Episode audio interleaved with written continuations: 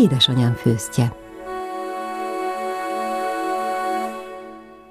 Köszöntöm a kedves hallgatókat, Szerdahelyi Csongor vagyok, a Pasaréti Ferences templom, illetve rendház kertjében beszélgetek Kuti Imre szakáccsal, aki régóta hűséges segítője a Ferenceseknek. Nekem egy nagy személyes emlékem van, egy két hónapig ettem Imre főztjét, és ami nagyon megmaradt bennem, az az aranygaluskája. Az valami mesés volt, vagy 8-10 évvel ezelőtt volt szerencsém legutóbb ebbe belekóstolni, de azóta se tudom elfelejteni. Kedves Imre, mióta vagy Ferences közelben? A negyed évszázadot dolgozom. Itt előtte egy két-három évvel kerültem a Ferencesek közelébe, ők Nagykomácsiba jártak ki misézni, és ott találkoztam először Ferencesekkel, Damján atyával, Lóránt atyával, Rafael testvérrel, akkor még testvér volt most atya, és ők misésznek Nagykovácsiba, és akkor ott kerültünk kapcsolatba, ott a gyerekek közösségébe is bekapcsolódtak nevelésükbe, és akkor lényegében innen indult el. Ezt Tokár János atyához kerültem ide gyónni, és akkor onnan kezdődött el, hogy ő meghívott erre a feladatra, és én meg éppen olyan helyzetben voltam, hogy jöttem. Tehát te egy szakács mesterséget űző ember voltál, aki a Ferencesekhez, mint lelkipásztori szolgálatokat igénybe vevő kerültél, és aztán jött az, hogy munka kapcsolatba kerüljetek? Hát igen, tehát én a lelkem miatt jártam ide először, aztán utána jött a feladat, hogy lehet dolgozni is a Ferencesek között. De már akkor szakács voltál? Akkor én már a Fórum Hotel Budapestet gazdagítottam már, vagy öt éve, és onnan jöttem ide. Tehát a Fórum Hotelt váltottad erre, pedig az egy nagyon rangos intézmény hát volt akkor. Első, nem voltam az első szakácsok között, de, de azért büszkén vallhatom, hogy dolgoztam ott, és nem, rövid, nem kevés időt. Na most az, hogy 25 éve itt vagy, az azt jelenti, hogy jól érzed magad itt. Én nagyon jól érzem magam. Nagyon jól érzem magam, már többet voltam már bent, mint kint. Te vagy a legrégebbi lakója ennek a kolostornak, azt hiszem jelenleg, aki folyamatosan, hát nem lakója, de aki, akinek itt van a munkahelye, az élete jelentős részét itt tölti. Igen, erre azt szokták mondani, hogy én az őskövület a házba.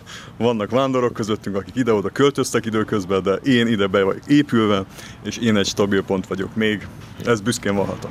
És magadról hol, mikor láttad meg a napvilágot? Adiligeten születtem, Adiligeten nőttem föl, most Nagykovácsiban élek, oda megházasodtam és oda költöztünk, Kecskemétről hoztam a feleségemet. Négy gyerekünk van, kettő már 18-20 év fölött van, ketten még 18 alatt vannak, ők még készülnek az életre, a nagyobbak azok már dolgoznak, meg tanulnak, tehát egyetemre, főiskolára járnak. Hogy választottad ezt a hivatást? A fakanál közelébe mikor kerültél? Vagy Na, hogy, kinek a hatására? Édesanyám nagyon szeretett főzni, nagyon jól is főz mai napig is, és sokat segítettem. Nem volt akkor más, amivel törődjünk, ketten voltunk testvérek, én szerettem édesanyám közelébe lenni, a fakanál közelébe, konyhába lenni, és belevitt vitt apróságokba, amik nagyon tetszettek, és láttam azt, hogy az embereket ezzel lehet csábítani, hogy egy jót eszünk, egy jót főzünk, jó ízűt, szépet, és, és hát ez, ez, ez, ez egy, egy olyan dolog, amivel az embereket, emberekhez közel is lehet kerülni. És akkor unokabátyáim kettő is szakács lett, egyik Németországon, másik Magyarországon, aztán lett egy barátunk, aki cukrász volt, és ezek úgy mind úgy, úgy, úgy, úgy közelükbe kerültem, valahogy kapcsolatban voltunk, megmutattak valami apróságot, és ez, ez úgy vitt be abba, hogy vendéglátóipari középiskolát végezzek, és akkor én már oda úgy mentem, hogy szakács akarok lenni. Édesanyád főzőtudományáról szólj egy kicsit. Édesanyám nagyon jól főzött, azt hiszem, hogy ő hozta azt az édesanyjától azt a tésztákat, a jó ízű ételeket, aztán édesapámat kényeztetve nőttünk mi föl, hogy, hogy hát az ő konyháját is, mert ő is egy másik nemzetiségből való, és akkor, akkor azt a konyhát is próbálta, és olyan, olyan hirtelen tudott jó dolgokat elővarázsolni, hogy az ember nem tudta, hogy mi van. És ugyanakkor az is, hogy jó volt, hogy a hétköznapok is nagyon jó ízűen teltek, tehát az ember szeretett hazajárni, hogy jót tegyen. Akár egy spenót főzeléket, vagy egy, egy pörköltet is, de ezek nagy élmények voltak, hogy az ember egy jó spenót főzeléket tud enni. Hát igen, egyébként jó, hogy mondod a fórumot, én egyszer amerikai rokonnal voltam a fórumban, és megdöbbentem, hogy van spenót az étlapon, de az olyan spenót volt, ami, amire azóta emlékszem, nem csak a te aranygaluskádra, hanem más élményen is voltak, tehát minden lehet jó, ha jól csinálják. Igen, igen, én ott szembesültem azzal, hogy a, ahogy a svábok csinálják a spenót főzeléket, az nem olyan, mint a világban csinálják a spenót főzeléket. Mi rántással csináljuk, meg kenyérsűrítéssel, ott meg csak egy mártást csinálnak, egy rántást, vagy behabarva, és akkor úgy van csinálva. Mi nálunk egy kenyérrel is lett sűrítve, és egész más ízt ad neki. És ezt használom itt a házba, és meg vannak elégedve vele, rengeteget főzök most is. Említetted, de lehet, hogy csak félreértettem, hogy egy más nemzetiség édesapád. Sváb származású a családom. Tehát mi nagy... Apai ágról. Apai ágon, édesanyámon meg félig sváb, félig szlovák, és hát inkább a sváb vonalat vittük, de hát édesanyám meg ugye anyagi ágon a szlovákot hozta. Tehát az, az mit jelent? Strapacskát is hozta? Szra, nem, soha nem ettem strapacskát gyerekkoromban, de tésztát, kell tésztákat milliót. A sváb konyhát azt meg, meg a káposztától a csülökig és a mindenféleig az, ezek jöttek. Tehát a nehéz, súlyos ételek azok nálunk mindig ott voltak az asztalon, és a káposztától és a húsig és minden.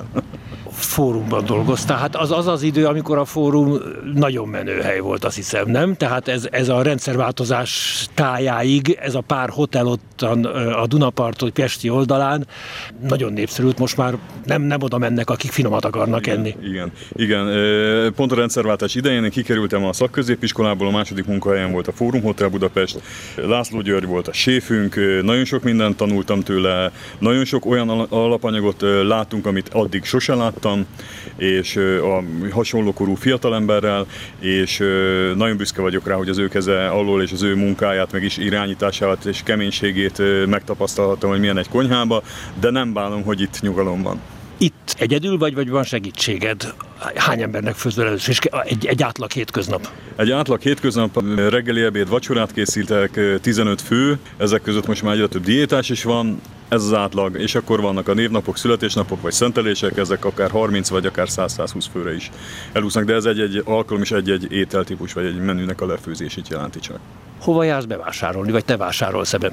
Két évvel ezelőtt alakult úgy a helyzet, hogy már nem volt elég testvér a házba, és át kellett vegyem, vagy átruházták rám ezt a feladatot, hogy meg tudnám oldani. Azóta rendelem az alapanyagot a nagyáruházakból, innen, onnan, és zöldségestől, tehát mindent házhoz hoznak. Lényegében minimálisat kell kimozdulni, ami apróság, és nem tudom máshogy megvenni, csak úgy, hogyha látom. Egy szenteléskor akár 100-120 főre is főznöd kell, vagy egy nagy örökfogadalom, stb mekkora a konyhád? Elég ez arra, ahogy egy lakodalmat kiszolgálj? Lakodalmat is szolgáltam ki több menüvel, egy, egy, esküvő, egy-egy esküvőre. Nagyon szeretem csinálni, és pont ezért kihívás egy ilyen egy-egy alkalom, amikor egy, jön egy nuncius, vagy egy püspök, vagy egy előjáró valaki, és akkor 30-40, vagy akár egy szentelés, és akkor 100 emberre is kell dolgozni. Nagy kihívás, de nagyon szeretem csinálni, mert pont azért, mert, mert, mert kihívás, és, és lehet jót alkotni hálás közönségnek manapság a szakácsoknak nagyon nagy keletje van. Az országon belül is, és az ország határon kívül is nem volt mindig ekkora igény erre a szakmára, azt hiszem, vagy nem volt ilyen kirívó, és mégis maradtál. Miért? Nem volt kihívás. Én ide 25 évvel ezelőtt betettem a lábamat. Egyszer volt, hogy el akartam menni, és akkor Grácia mondta, hogy miért elküldtünk. Ez elég volt ahhoz, hogy ne akarjak elmenni. De egyébként már előtte megfogalmazódott bennem, hogy és pont Grácia Natyának a szavajárása volt, hogy Krisztus katonájának lenni, így is lehet, hogy az ember azokat kiszolgálja, akik a lelkipásztori munkát végzik. Háttérmunkában az ember ott van, és segít segíti őket arra, hogy utána ők tovább mehessenek, és a több száz embernek akár lelki gyakorlatot, vagy tábort, vagy akár mit szervezzenek. Mind a mellett, hogy csöndbe az ember a pincébe el van. Mert hát lenne az alaksorba konyhám. Igen, de azért van ablaka. Van ablaka, tehát azért beszűrődik a fény. Egy átlag nap hány órát töltesz itt? Fél hétre járok, és hát négy, fél öt felé szoktam már elmenni. Tehát most már azért 8-10 órát, inkább 10 órát bent vagyok a munkahelyemen. Nekem is vannak már korlátaim. Van-e, hogyha szabadságra el akarsz menni, helyett helyettesed? Igen, van egy néni, Margitka, aki már több egyházi intézményben főzött, és meg főz most is, és ő szokott hétvégéken, meg most nyáron, amikor szabadságra kell menjek, akkor ő főz helyettem. Nyáron a házban négy-öt ember van, egy-egy eset van, hogy, hogy többen vannak, de ő, ő azt szívesen megoldja. De évközben a hétvégék az ugyanúgy üzemelnek, mint nekem üzemelnek szombat-vasárnap.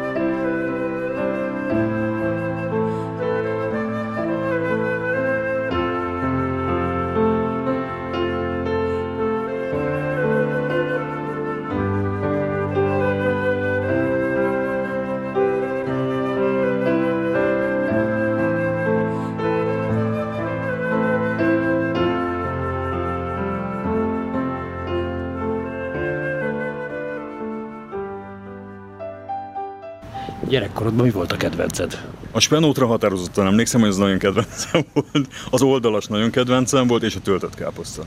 Oldalas milyen módon? Sült oldalas volt. Sült oldalas, fokhagymával és zsírban sütve. Tehát az, az, az, az volt, tehát ez hidegen, melegen, bárhogyan. Egy ilyen szakácsnak cukrásznak is kell lennie. Vagy legalábbis hát az az aranygaluskád az olyan volt, azért azt, azt, azt meséld el, hogy az milyen, mert ettem már sok ilyen aranygaluskát, de a te aranygaluskád az csúcs. A tészták között, vagy sütemények között is van melegkonyhai tészta, meg vannak a cukrász tészták. A keltészták azok a melegkonyhai tészták, tehát azokat a szakácsnak kell előállítani, tehát egy keltésztánk az elkészítése, szakácsnak egy lehetősége.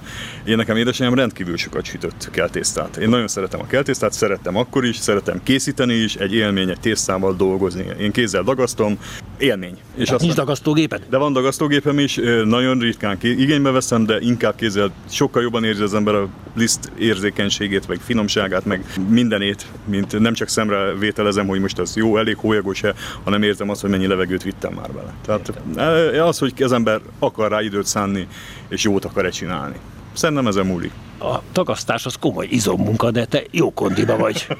sajnos, sajnos, igen, igen, egyébként jó kondiba vagyok, de szerintem inkább az, hogy az embernek a szíve legyen a helyén, és azt szeresse úgy csinálni, hogy, hogy nekem is jó érzésem legyen az, hogy megeszem, és másnak is élményt okozzak azzal, hogy egy finomat eszik. Hogyha az ember egyházi állásban van, közel van az egyháziak mindennapjaihoz, fönnáll a veszély, hogy ha nem is elveszti a hitét, de csalódik. Neked azt hiszem, hogy hogy összességében ez a csalódás sose vette el a kedvedet. Nem, én bár egy barátomtól, barátom segítségével tértem meg középiskolába 16 év körül, és ő egy református barátom, ő aztán teológiát végzett, és aztán most lelkészként dolgozik Budapesten. Én akkor tértem meg, és kezdtem el Nagykovácsiba járni Szentmisére, és ott szólítottak meg arra, hogy nem ezt szeretnék valami feladatot is vállalni az egyházba, vagy a plébánián. Akkor alakult ki Nagykovácsiban a Regnum Marianum közösség, és ott az egyik közösség vezetésébe sikerült belekapcsolódnom. Hát akkor én épültem én is, meg segítettem, építettem a közösséget is. És hát büszkén vallhatom, hogy ma már 35-36 évesek ezek a fiatalok, akiket akkor vezettünk, azóta már két csoportot még, még sikerült, nem akarok nagy szavakat mondani, de köz, közelebb hozni az egyházhoz, vagy egy közösségbe be, felépíteni őket. Tehát mindig volt feladatom az egyházba a, a mi plébániánkon. Én a Pasaréten hittanra jártam Grácián atyához, én azóta nem jártam hittanra Pasarétre, de nem tudott eltéríteni bármilyen negatív élmény se. Azért itt láttunk papok elmenetelét, szerzetesek elmenetelét, világi papok elmenetelét.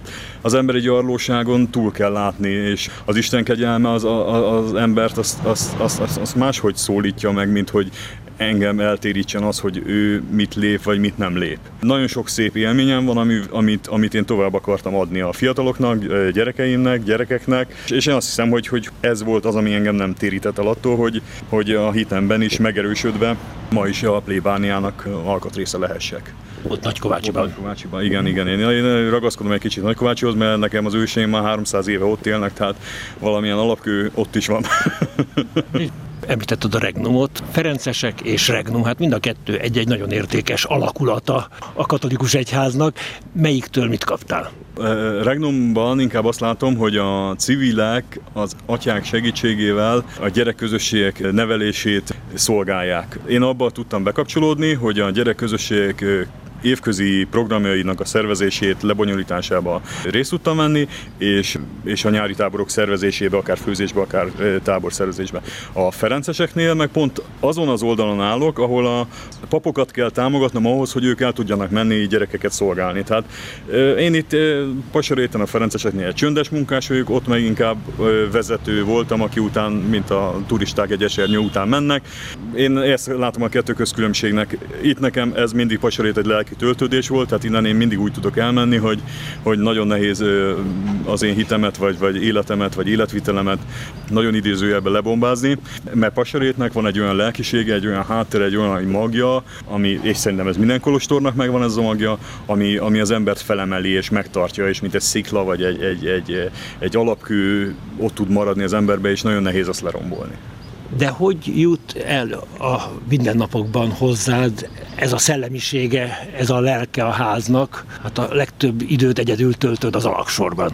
Van kapcsolatod az atyákkal? Van kapcsolatom az atyákkal, minden nap szentmisére tudok járni, minden nap lényegében így kapcsolatban vagyok velük. Ha más nem, jó részüket csak látom, de ha már csak összekacsintunk, vagy összenézünk, akkor már egy csomó olyan lelki rezdülés vagy rezzenés történik közöttünk, ami, ami szerintem épít ti őket is, meg engem is. Nekem nagyon fontos az, hogy egy stabil hátterem van, stabil munkahelyem van, stabil közösség van körülöttem, stabil lelkület van körülöttem, amit nem tok, nem hiszem, hogy el tud mondani sok ember maga körül a mai világban, vagy a, akár a vendéglátásban. Tehát a mai vendéglátásban mindenki megy, mint a körbe karikába, egyik munkahelyről a másikra. Itt nekem egy olyan stabil hátterem van, hogy még a legutolsó testvér, meg legidősebb, meg a legfiatalabb is, már a fiammal egy idős testvér van benne a házban, ami engem megtart és erőt ad. Tehát nekem, nekem innen nagyon sok lelki élményem van, és lelki erővel tudok elmenni és továbbadni, vagy élni a világban.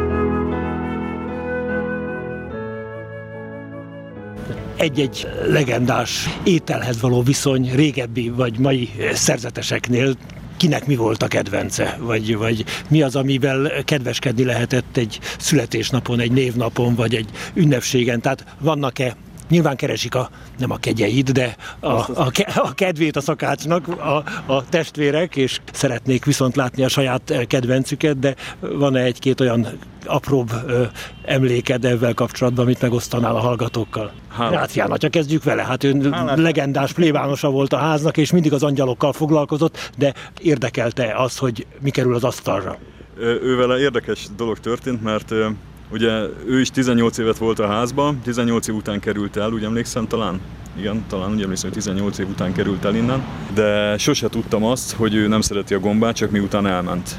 Igen, tehát annyira szerény volt, hogy ezt nem árult el? Sose mondta azt, hogy ő nem szereti a gombát és pedig biztos adtam neki gombát, ételt, amiben gomba volt, de, de pont ez volt egy, egy lelkiségnek egy nagyon jó nyoma, hogy, hogy nem az volt a fő szempont, hogy mi van az ételbe, hanem az, amit elénk raknak, az az, az, az étel, és azt kell enni, és azt szeretjük, és azt fogadjuk el.